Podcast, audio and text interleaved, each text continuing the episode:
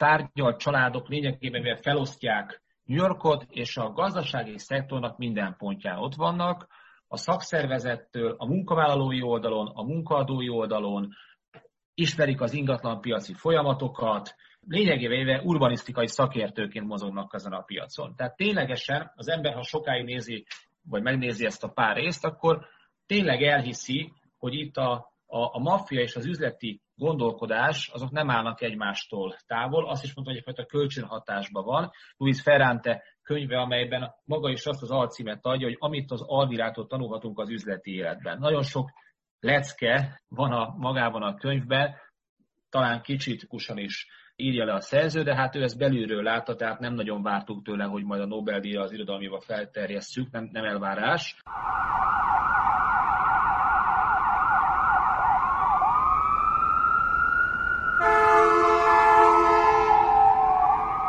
Sziasztok, ez a Tangló és Kes, Bezsenyi Tamás és Böcskei Balázs, illetve a 24.hu bűnügyi podcastja. Szervusz Tamás! Szervusztok! Egy bemelegítő kérdéssel kezdeném. Szerinted hogy bírják a bűnözők itt a nyári kánikulát, meleget? Őket ez mennyire szokta kimozgatni, bemozgatni, függöny meg a redőny mögé vinni? Nyilván a légkondicionáló berendezéseknek egyébként teljes körű elterjedését, azt én is az interjú alanyaim kapcsán igazolva látom, hogy ez fontos berendezés, és nem csak a mindennapi használati eszköz, hanem egyben annak a biztosítéka, hogy egy hosszú távú megbeszélést, egy üzleti csevejt is meg lehet ejteni. Tudod, ez onnan jutott eszembe, hogy a napokban került a kezembe Szabó László 13 nyomozó emlékezik című munkája. Az egyik beszélgetésben hangzik el, hogy a törők úgy tárgyal bűnöző ezt a januárt meg ezt a februárt nem nagyon szeretik,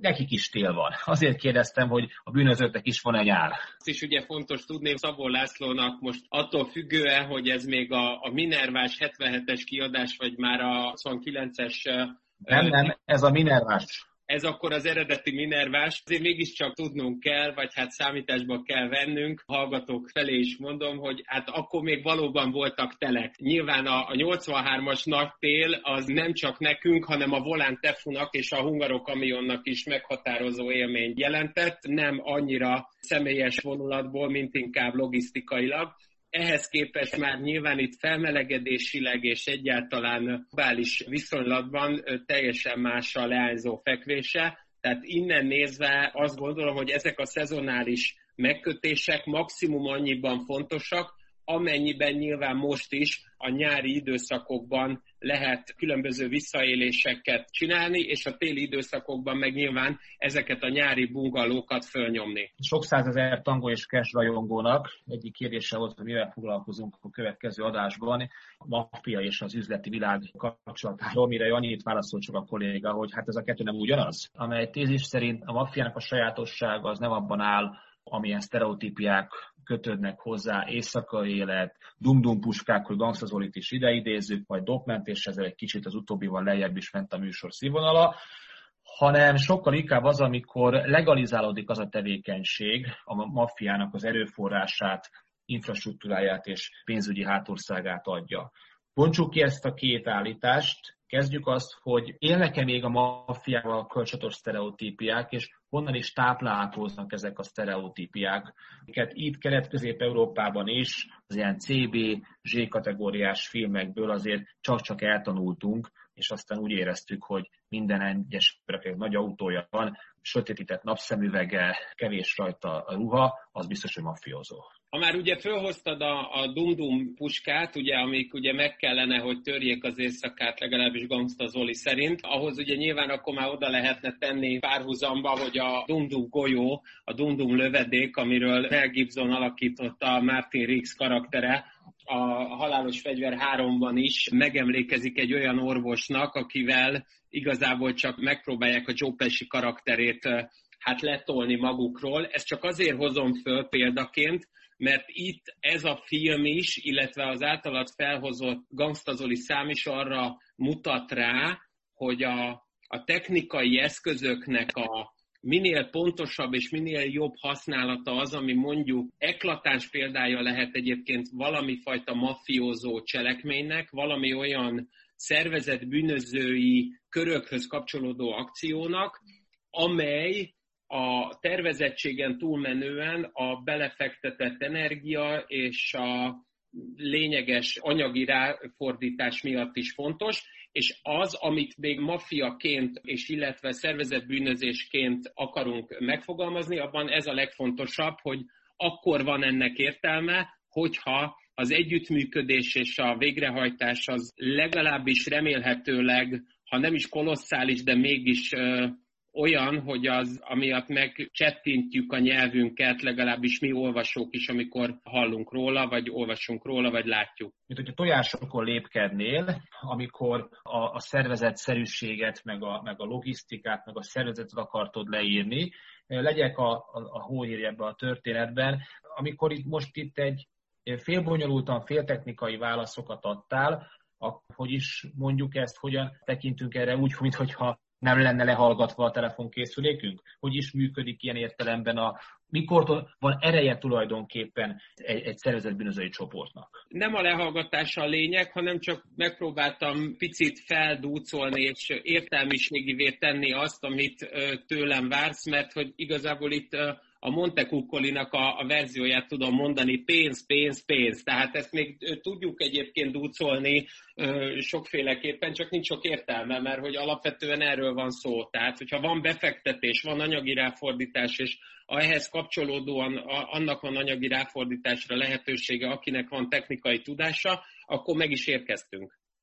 Igen, ugye ehhez képest ugye ebben akartam utalni, hogy a sztereotípiák, a a, a maffiával legalábbis abból a világból, ahonnan én érkezek, ugye vidéken viszonylag kevés maffia van. Ilyen szerencsé, hogy a Győri Csintót ugye egy, senki se ismeri, hála jó Istennek. Igen, Varga Ágottának ugye a, a dokumentumfilmje a, a Csintó egy születésnapjáról, idősebb Csintó születésnapjáról, ma is hozzáférhető a megosztókon, majd egyszer talán erről is beszélünk, ha merünk. Annál inkább a sztereotípia az mégiscsak az volt, hogy azok a mafiózók, ezek akik ugye tényleg prostitúcióban, kábítószerkereskedelemben, védelmi pénzek sokasságában utaznak, és ehhez képest, amikor valaki megnézi mondjuk a Netflixen a, Fear City-t, akkor pedig, amely ugye öt nagy New Yorki családnak a története, akkor azt tapasztalja, az előbb említett dolgok nem mondhatom, hogy hiányoznak, bár ugye a kábítószer, ugye ott, ha jól emlékszem, akkor az egy, az egy, az egy tabu téma volt, és az nem fér bele etiketbe, vagy a sajátos maffia etikába, de minden sztereotípjának kellett mondanak, hogy itt igazából nagyon komoly gazdasági szereplőkről beszélünk, a szónak abban az értelmében, hogy, hogy a tőzsdéhez, az építőipari folyamatokhoz, a, teszem azt, New York vízgazdálkodásához épp annyira értettek, mint valóban a, a, a Stuckernek a meghúzására, legalábbis a kiterjedt hálózatnak ilyen-olyan tagjai. Hatékony üzletemberek, de ugyanakkor a, az erőszakosság és adott esetben a primitívség, hogyha ha jól veszem ki a szavaidból, ugye itt a, a Netflixes Fear City dokumentumfilm sorozatra utalva, mondhatjuk, hogy abban van mégis valami fajta kétkezűség, valami fajta földhöz ragadtság, ahogy egyébként azért a, a milliókra szertesznek. Én mégis azt gondolom, hogy nyilvánvalóan a legtöbb maffia jellegű bűncselekmény sem az alapvetően fehérgalléros bűnözéshez tartozik, nem véletlenül, mert ezért is különböztetjük már meg ezt a, a kriminológiai szakirodalomban is, de itt nem az változtat, és nem az a differencia specifika, hogy, hogy milyen gondolatai vannak a világról, és leginkább tevékenysége motivációjáról az elkövetőnek, hanem az, hogy a, a saját nyomait minél alaposabban tünteti el. És innen nézve azt gondolom, hogy a legfontosabb az mégiscsak az, hogy, hogy azt tudatosan és mondjuk jól szervezetten hajtja végre, és akkor visszautalva mégiscsak a, a csintóhoz, azokat a szervezett bűnözői csoportokban úgymond cigány klánokként a, a médiában megjelenő csoportokat, amelyeket ugye nyilván a, a szélsőjobboldali média előszeretettel fogalmaz meg egy rasszista alapállásból, annak a tudása, a technikája, a rabassága, a fineszessége az nem abból áll, hogy velem együtt nagyon sok időt töltöttek volna mondjuk a Szabó Ervin könyvtár folyóirat raktárában, hanem abból, hogy ők abban tudatosak, hogy azt tudják, hogy hogyan kell és hogyan érdemes meggátolni egy sikeres bűnügyi felderítést. És innen nézve ez akkor is egy tudatosság, akkor is egy észjáték, hogyha ez egyébként egy normakövető értelmiségi számára még mindig csak a bunkóság egy eddig nem jó feltárt részének tűnik. Ja, maradjunk egy gondolaterejéig még, a, és kapcsolódok ahhoz, amit most mondtál, a tárgyat Netflixes dokumentumfilm. Ugye úgy kezdődik, hogy elharapódzik a bűn, és ugye az erőszakszervezetnek kiszaladt a kezéből lényegében véve a rend fenntartásának képessége. Pontosan tudják a családokat, pontosan tudják az elkövetőknek a tevékenységét, meg a tevékenységi körüket. És az ember, amikor nézi, és ugye ne fejtsük el előjünk de minden poén, de azért elég szépen kerül bemutatva, hogy hogyan működik a hálózat, kik vannak fölül és kik vannak az alján, kik a katonák és mi a kápó és egyéb más intézmények. Amikor néztem a dokumentumfilmet, akkor olyan plastikusnak tűnik, hogy, hogy ha minden tud a rendőrség a maffiáról, és annak főleg legalizált tevékenységéről, vagy egyre többet, akkor mégis olyan, olyan csiribú csiribá megoldásokkal ö, jutnak el a tetőre. Itt ugye úgy történik, az, úgy indul a folyamat, hogy elkezdik a poloskákat beépíteni a, a különböző lakás, szórakozóhely, autó és társaikba, és amikor a dokumentumfilmet láttam, akkor azt gondoltam, hogy hát nem is olyan bonyolult a maffiát megfogni. Aztán nézve a korabeli visszaemlékezéseket, amelyek megjelennek ott, meg, a, meg maguk a szereplők elmondják a történetüket, hát azért az logisztikát felfejteni, meg, megérti az ember, hogy ez miért, miért több éves projekt. Az a kérdés, hogy ebben, ebben a tevékenységben akkor mi is a, a valódi kérdés? Mármint, hogy mi az, amit, a, amit igazából fontosnak tartunk. Én azt tudom kiemelni, hogy a, magában ugye ez egy három részes dokumentumfilm sorozat, ugye Sam Hopkinson csinálta, és idén került bemutatásra. Már rögtön az első részben bemutatnak egy olyan csoportot, ugye a, azt, a, azt az egyébként New York teljes területén működő Guardian angels aminek az egyik alapítója, a Curtis Liva is megszólal a dokumentumfilmben, akik igazából a rendőrségtől veszik át a rendfenntartói szerepet a metrókban, illetve hát egyáltalán a különböző tömegközlekedési csomópontokban fellépnek a, a nagyon egyszerű városi erőszak ellen. Tárgyalt családok lényegében felosztják New Yorkot, és a gazdasági szektornak minden pontján ott vannak, a szakszervezettől, a munkavállalói oldalon, a munkaadói oldalon, ismerik az ingatlanpiaci folyamatokat, lényegében éve urbanisztikai szakértőként mozognak ezen a piacon. Tehát ténylegesen az ember, ha sokáig nézi, vagy megnézi ezt a pár részt, akkor tényleg elhiszi, hogy itt a, a, a maffia és az üzleti gondolkodás, azok nem állnak egymástól távol. Azt is mondta, hogy egyfajta kölcsönhatásban van. Luis Ferrante könyve, amelyben maga is azt az alcímet adja, hogy amit az Alvirától tanulhatunk az üzleti életben. Nagyon sok lecke van a, magában a könyvben, talán kicsit kusan is írja le a szerző, de hát ő ezt belülről látta, tehát nem nagyon vártuk tőle, hogy majd a Nobel-díjra az irodalmiba felterjesszük, nem, nem elvárás. De talán egy-két gondolatot megosztanék a könyvből, felhívnál a keringőre, hogy egy kicsit közelebb hozd ezt a dolgot, anélkül, hogy tanácsot adnánk a magyar politikai kapitalizmus szereplőinek. Azt írja a nyolcadik letkében, hogy a legsikeresebb gengszterek nem mohók. Na ez az, ami, rögtön ez az az állítás, ami mond a magyar, kis magyar gondolkodásnak a maffiáról, mert az a maffia az, ami habzsol, ami átmegy mindenkin, berúgja az ajtót, ő pedig, minthogyha egy ilyen nagyon komoly kockás füzet bevezest a szerénységedet típusú gondolatot indítványoz a szerző. Valóban, ez így van. Egyébként ugye nyilván a Ferrantének a, a könyve az ő megjelent kötetei sorában ez a második, tehát ő a, a saját életútja után azért írta ezt meg, mert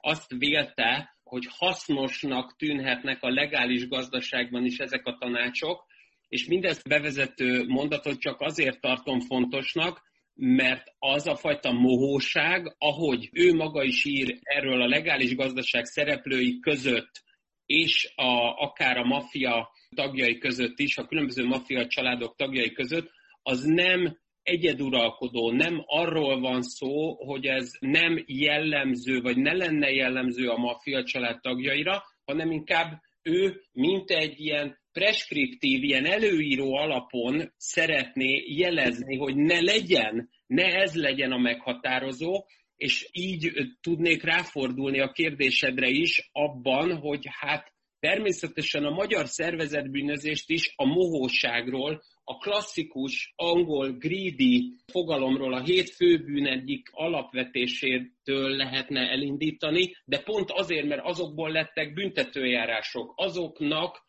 a világát, a részleteit ismerjük meg, de alapvetően egyébként azok az emberek is, akik aztán később e, ezen mohóságnak a csapdájába esnek, képesek voltak korábban önmegtartóztató módon viselkedni, de akár vagy személyiségi problémából, vagy egy helyzeti nehézségből fakadóan,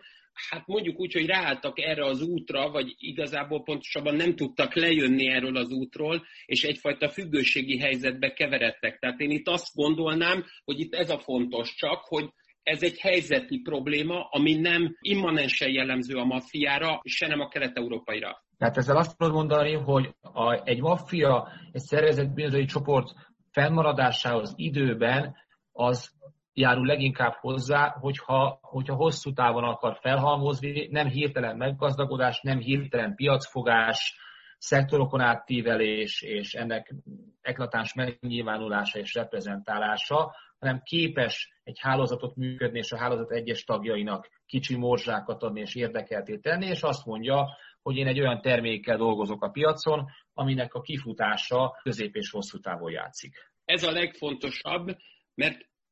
ez az, ami egyébként Luis Ferranténak, aki egyébként a Gambino családnak az egyik végrehajtó embere volt, és a 90-es években elhíresült Don Teflon, vagy hát a Teflon báró bűnözőnek, John Gottinak volt az alvezére, ő az egész könyvében végigvezeti ezt a gondolatot azzal, hogy nem csak hogy a legális gazdaságban is szerepelnek azok az elvek és azok a módszerek, amiket ő megtanult a maffiában, ezek igazából olyan gondolatok, amik ezen elkövetők és ezen csoportok számára irányadóak, de ők maguk sem tartották be sok esetben. Noha egyébként a, a saját vezetőik, vagy adott esetben saját barátaik, bűntársaik is erre próbálták volna őket rávenni. Menjünk egy másik leckére, ugye az üzleti világban eléggé e, gyakori, meg hát alapvetően a munkahelyi helyzetekben az, hogy a főnökünknek az utasítását azt nem kívánjuk követni, vagy nem akarjuk követni, vagy azért, mert normatíve nem értünk egyet, vagy azért, mert nem szimpatizálunk a haverkával, vagy egyszerűen lusták vagyunk. A maffiában, ebben a, a, a családban inkább helyes, akkor már fogalmazzunk így, lehetséges a parancs megtagadás, vagy elnézhetetlen dolog, hogyha valaki annak jegyében jár el. Mivel az előbb említett fejezet rész, amit fölhoztál az irigység és a kapzsiság kapcsán, ugye ott a Carmine Galanténak, a Bonanno család egyik vezetőjének a legyilkolása kapcsán mondja azt, hogy ugye a saját emberei vesznek részt ennek a vezetőnek a legyilkolásában, és maga a John Gotti vezetése alatt működő Ferrante is ezzel a problémával, amit te kérdezel, nagyon sokszor szembesült, leginkább azért, mert az ő főnöke, akit egyébként soha nem tagadott meg, az végrehajtotta pont azt az egyetlen tettet, amit te kérdeztél, tőzést a legkomolyabb törvényszegést, amikor Paul Castellano-t, a Gambino család vezetőjét 1985-ben New York belvárosában a Spark Steakhouse előtt géppuskázzák az emberei. Ez a történet lényegében arról szól, hogy a saját vezetőd, a saját donod, maffia főnököddel szemben te soha nem tudsz nem csak hogy visszabeszélni, hanem valójában nem tagadhatod meg ezt a parancsot, hogy visszautaljak a te szóhasználatodra, és az a fajta parancsmegtagadás, amit mégis John Gotti, és így egyébként nyilván magára vállalva Luis Ferrante is végrehajtott, az egy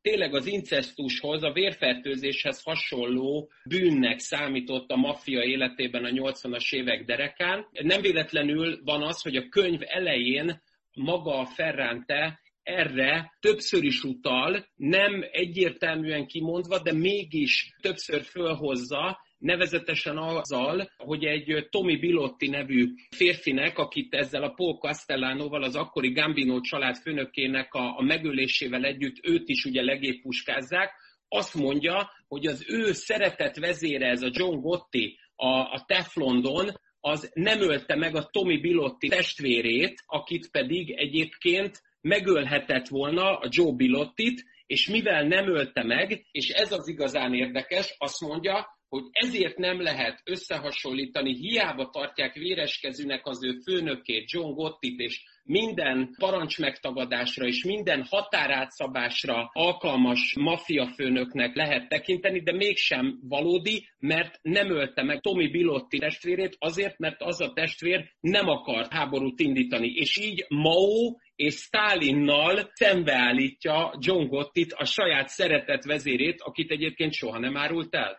világos, akkor az üzleti életben is, meg a munkahelyeken is elég gyakran tapasztaljuk ezt a engedelmesség kérdését, meg annak megtagadását, ahhoz, ahogy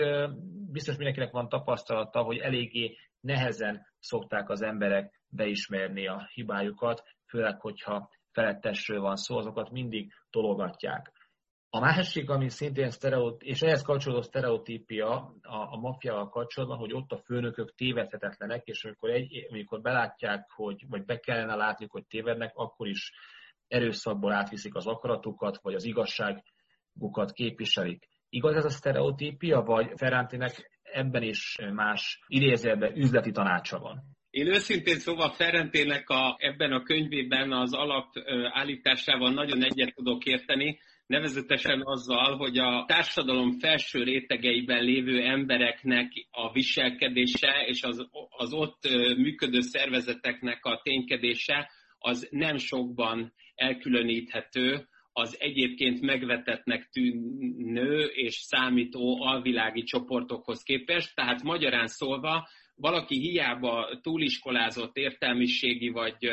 akár valamilyen szervezet, közintézmény vezetője pontosan tud ugyanolyan despotikus maffia módszerekkel viselkedni, ahogy egyébként egy adott esetben iskolázatlan maffia főnök. Azért gondolom, hogy igaza van Ferranténak, mert a saját tapasztalataim alapján én azt tudom mondani, és ez maga Ferrante is a bevezetőjében többször hangsúlyozza, miután már nem volt mafiózó, szembesülnie kellett azzal, hogy a az értelmiségi és egyéb más olyan szervezetek a, a közelében, amelyektől pénzt kellett, hogy reméljen, akár bank, akár hitel folyósítás, akár bármilyen más kölcsönzés vagy munkahely folyamán, hát ezek ugyanolyan elnyomó szerkezetet és informális működéseket tanúsítanak, mint amilyet egyébként a, az általa korábban megélt és tapasztalt maffia csoportok. Tehát innen nézve én azt gondolom, hogy nincs valódi különbség. Ezek a fajta maffia elvek, vagy maffia módszerek, azok ne lennének immanens részei valódi mindennapjainknak, talán annyi különbséggel, ahogy ezt egyébként korábban egy interjú helyzetben nekem egy öreg mafiózó mondta, annyi a a szerencsés helyzet, hogyha egy értelmiségit fenyegetsz, akkor még a kezét se kell eltörni, mert már annak a félelme, hogy adott esetben nem tud gépelni, elég alapot szolgáltat arra, hogy mondjuk együttműködjön. Maradjunk a főnök beosztott viszonynál, és nézzük egy kicsit ezt a munkaerőpiaci oldalról. A maffiából van elbocsátás, tehát vagy onnan csak, hogy téged elbocsátanak, akkor fussa, még látsz. Vissza lehet kerülni a maffián kívüli munkaerőpiacra. A másik kérdésem ehhez kapcsolódóan az az, hogy ha kilépsz erre a munkaerőpiacra, beszállhatsz egy másik családhoz. Tehát elmehetsz a konkurens céghez, ugyanazon a piacon mozogó másik jelentős aktorhoz. Ugye Joe Valacci, aki az első úgynevezett pentító volt Amerikában, ő volt az egyetlen, akit úgy ismerünk, mint családváltót, de hát ő ugye egy nagyon egyszerű katonaként kezdte. Alapvetően nyilván a második, tehát az utóbbi kérdésedre való válasz az röviden az, hogy nem,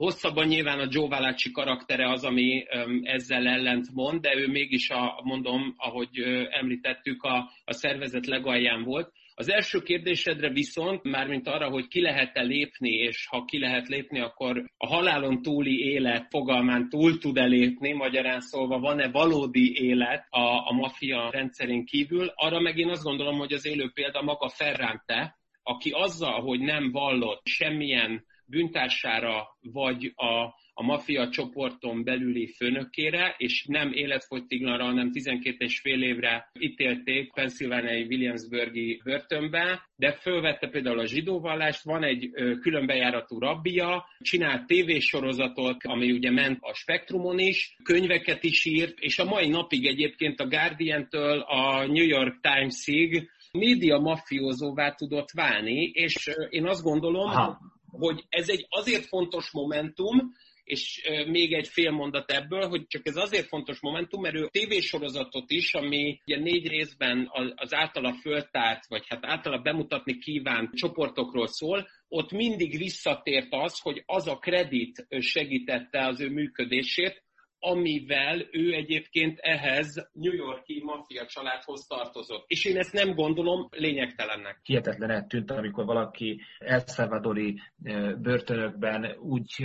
grasszál, úgy kiabál, úgy, úgy játsza a hatásvadász riportert, hogy az már szinte szarba ejtően megrendezetnek tűnik. Volt egy másik hasonló sorozat, amelynek a foci huligánokkal foglalkozott, és a Futballfaktor című filmnek a főszereplője utitársunk, vagy ő vezeti a túrákat, és olyan táborokba megy bele, és ott is maszkos emberek mondják, hogy mekkora verekedések vannak. Azért a tényszerűség és a, dokumentarista munka azért lehet, hogy távol esik ezektől a dokumentumfilmettől, de egyébként azt viszont megerősíti, amit mondasz, hogy az ő kreditje által tudott tulajdonképpen ezekkel az emberekkel szóba jönni. De menjünk tovább itt a,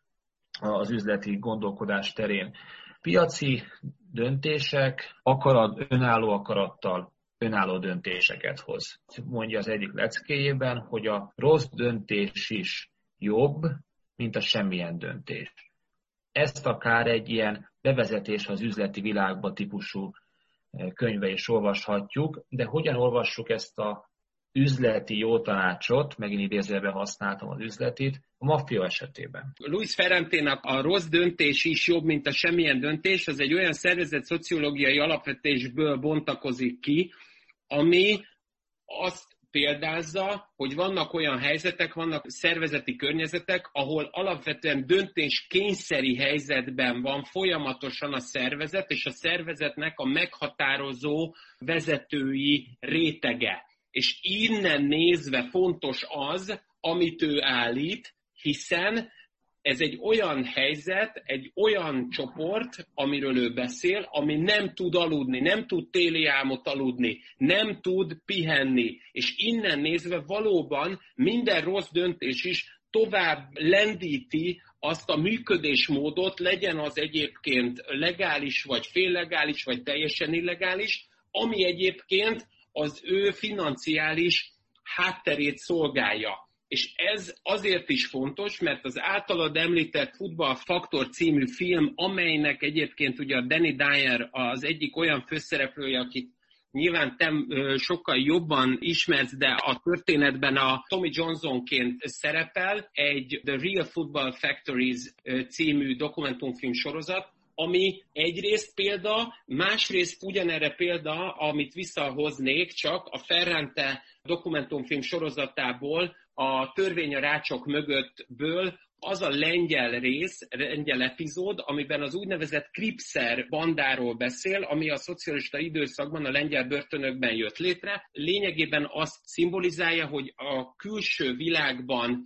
az egyébként egymással versengő bűnözői csapatoknak a harca mellett a börtönben egymással együttműködnek, és egymást segítik, egymást kiszolgálják. Ez az epizód, illetve most akár a Football Factory is említés is csak annyiban fontos, hogy ezek a helyzetek, illetve ezek a csoportok nem teszik lehetővé, hogy ne döntsél. Mert olyan gyakori a konfliktus, és mivel általában tesztoszteron barátok általában legtöbbször a problémák, hogy nem lehet megúszni azt, hogy kenyértörésre kerüljön a sor, és emiatt fontos az általad is említett rossz döntés, ami még mindig jobb, mint a nem döntés, ami egyébként, és innentől már nyilván egy nagyon szép meta dolog, ami miatt te már imádni fogsz engem, mert ugye az is döntés. Végül is, hogyha Korrágy György után vagyunk, az is döntés, de ez csak azért mondtam, hogy borzoljam a kedélyeidet. A hallgatóktól elnézést kérek, ez a neoliberális közgazdászokra jellemző gondolkodás már, amiben az állam szerepvállására akarok utalni. Azon túl, hogy maguk egyébként maffiáként egy nagy államot hoznak létre, vagy egy párhuzamos államot működtetnek. Nem erre gondolok, hanem arra, hogy ugye nagyon gyakran halljuk neoliberális közgazdászoktól, hogy túl nagy az állam, túl nagy az adminisztráció, vissza kell fogni belőle, vissza kell húzni belőle. Ferrante is egyik leckéje az az, hogy a vajmi kevesi az adminisztrációra, sőt, tippeket ad, hogy hogyan csökkentsük a kiadásainkat. Kérdésem, milyen logika áll e mögött az adminisztratív kiadáscsökkentő politika mögött? Alapvetően a holt terheknek a lefaragása áll e mögött, a holt terheknek a fogalma pedig az nem véletlenül, Ferrantek ugye nyilván erről szól, hogy a legális gazdaságot bizonyos értelemben összeképes házasítani a maffia világával. Itt is ez a fontos. Nagyon nagy vállalatok is szembesülnek ezzel a problémával. Az úgynevezett gazdasági menedzsment, folyamatmenedzsmenttel, egyéb tanácsadással foglalkozó cégek, mint mondjuk a McKinsey, szintén azzal tudnak házalni, hogy ezeket a holterheket le tudják faragni egy-egy cégről, hiszen ők, mint külső megbízott szereplők el tudják mondani, hogy mondjuk például miért van olyan gépkocsi használata egykori igazgató helyetteseknek, vagy egykori befolyásos vezetőknek, amit egyébként az azóta betöltött szerepkörük és ködésmódjuk nem indokol. Ezekre ugye általában mindig az a stratégiai menedzsment tanácsadó cégeknél dolgozó emberekkel, ha készít az ember interjút, az a válasz, hogy hát mert előtte 5-10 évig ezt vagy azt a funkciót töltötte be. Ezt hívják a maffiában, vagy hát legalábbis a, a magyar maffiában egyértelműen, például a börtönben működő bűnözőknél az, hogy csomagoljuk őt. Tehát csomagoltatjuk őt etetjük őt, a családjának adjuk azért a forintot, hogy, hogy minden olasz legyen, ahogy mondani szokták, minden rendben legyen. Innen nézve fontos az általad feltett gazdasági meghúzás, hogy egyértelműen egy költséghatékonysági portfólióba tegyék ezt bele. A maffiában ez a fajta nepotizmus, ez működik? Javasolt? Mégiscsak mondhatnánk, hogy a a gyerek is ott dolgozott már a cégnél, ő is benne volt már a családban, ő vitte azt a családon belül azt az ágat, rálátva bizalmi ember, információgazdag ember, hát ki lehetne jobb vezető, mint, nem a, mint hanem a főnöknek a, az utódja. Ez a logika, ahogy az üzleti életben sem javasolt szabály, a maffia életében másképp van, vagy itt is az üzleti élet és a, a bűnözői világ az, mint hogyha hasonló logikával, vagy legalábbis tapasztalattal járna el. Nem csak, hogy hasonló, hanem kifejezetten, minthogyha az alapját az igazából a maffia működésben nyerné el ez a fajta szemlélet, amit mondasz. Magyarán szólva a családi vállalkozásokra jellemző kis csoportos működést, azt egyébként akár egy egymilliárdos biznisz fölött tevékenykedő, aki maffia család vezetője vagy középvezetője is alkalmazná. Erre egyébként nyilván majd a, a hallgatók, amennyiben megtekintik,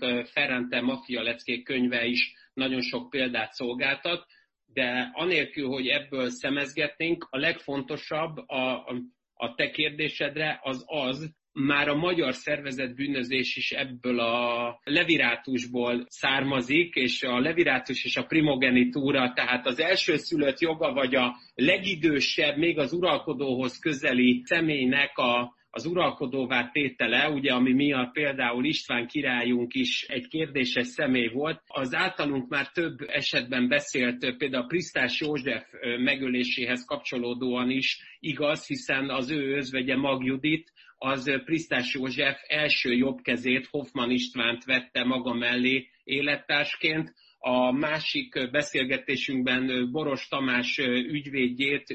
jogi képviselőjét pedig a, az özvegy szintén élettársául fogadta. Tehát azt lehet mondani, hogy ezek a dolgok, amiket te mondasz, vagy, vagy csak felvetsz, ezek nem csak hogy részei, hanem effektíve és egyértelműen a jellegzetességei a szervezetbűnözésnek, odáig fakadóan, hogy például a gyerekek szerepeltetéséről maga egyébként Ferrante is úgy beszél, hogy a Nagymenők című filmben a Robert De Niro által alakított Jimmy Burke karaktere, akit a filmben akkor Jimmy Conway-ként ismerünk, arról ő ebben a könyvben hosszan beszél, mint az ő fiával milyen baráti kapcsolatot ápolt a Jesse Conway-jel, akinek a, az összes maffia szerepe az azért volt fontos, mivel az édesapja egy meghatározó maffiózó volt. Ezerféle jó vagy rossz tanács, majd eldönti a hallgatók, hogy jó vagy rossz, ki melyik oldalon áll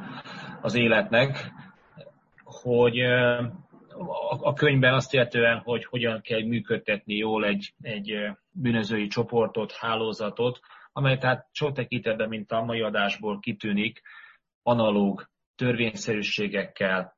mintázatokkal bír az üzleti világgal. Ebben később fogunk majd leginkább elmerülni. Ferrante könyvét végigolvassuk újra, és elgondoljuk a rendszerváltás utáni magyar tervezetbűnözést. Akkor ezek az emberek megtanulták a leckét, vagy pontosan olyan pitiskedések vezettek a megismerhetőségükhöz, lebuktathatóságukhoz, aztán ezáltal az elfelejtésükhöz, hogy még egy gyufáskatujára se lehet a nevüket ráírni, amik olyan alapvető szabályoknak a megszegése, mint hogy ne legyél mohó, mint hogy ne legyél áruló, mint hogy add meg az adóhatóságnak azt, ami az adóhatóság. Mit gondolsz? Nem szabad ezeket a könyveket sem, tehát Ferrante könyvét sem alapul venni, úgy, ahogy egyébként semmilyen más ügyből, vagy valami fajta ilyen uh, tanácsadási kézikönyvből kiindulni. Elkészül egy ilyen könyv, az arra példa, hogy valami hogy nem úgy történik, ahogy ők maguk egy csoport számára ez készül. Örülnének, ha működne az egész tevékenység, és hát uh, legyünk teljesen egyértelműek. Én azt gondolom, hogy Ferrante könyvének van egy nagyon-nagyon fontos aspektusa, az pedig az, hogy az általa használt idézetek, én azt gondolom, hogy azért sokat mondóak, mert, mert nem csak az ő tudásáról adnak tanúbizonyságot, hanem arról is, hogy valóban a, a maffia csoportoknak a legtöbb élelmes tagja az nagyon jó memória készséggel rendelkezett, és pontosan ezért, ahogy ő maga is elmondja, nem írtak föl semmit, de mégis a kérdésed mögött rejlő dolog az, az arra az a legegyszerűbb válasz, hogy Don Carmine Persico-nak a, a példája, akit amikor eljárás alá vonnak, és ugye fölhozza itt a Ferente a könyvében, az a bíró, aki vele szemben eljár, azt mondja, hogy magánál értelmesebb, okosabb emberrel soha életemben nem találkoztam. Ezt egy olyan bíró mondja, aki a, a formális oktatás minden grádicsát végigjárta, miközben a Don Carmine az egy informálisan működő bűnözői csapat vezetője, saját magát védi, és lényegében én úgy gondolom, hogy két világ találkozik ebben a büntetőeljárásban, ebben a bírósági tárgyalásban, és innen nézve ő lehet, mármint hogy Don Carmine adott esetben képviselni tudta ezeket az elveket, de nyilván ezen elveknek a képviselete az csak hát legkisebb esetekben működik, és a legkisebb mértékben használják pontosan eznek köszönhetően létezik a tangó és cash. Mekkora reklámot nyomtál be a végére, ez nagyon szép volt. De a hallgatók kedvére akkor azt azért, hogy konklúzió is legyen, bár ennél jobbat én nem nagyon tudok, tehát a Ferrantinak ez a munkája kevéssé, mint egyfajta füves könyv olvasandó, és mi sem így akartunk erről beszélni. Ebben amennyi valós tapasztalat van, legalább annyi utólagos racionalizáció is van, azt gondolom, és szerintem neked ezzel egyet kell, hogy értsél. Nem csak, hogy utólagos racionalizáció, hanem ami, ahogy te fogalmaztál, ez a füves könyv nagyon szemléletes példa arra, bármilyen értelmiségi kultúrkörben a füves könyvben szereplő mondatokat szeretjük megemlíteni, szeretjük fölhozni, majd aztán ezzel ellentétesen cselekedni. Olyannyira igazad van, és csak hogy személyes szállat fejezzük be, hogy szerintem mindenkinek megvan, vagy nagyon sokaknak megvan Márai Sántornak a füves könyve egy időben divat volt erre, most nem tudom, hogy milyen igét kellene használni, de amit most eszembe jutott, azt nem akarom kimondani.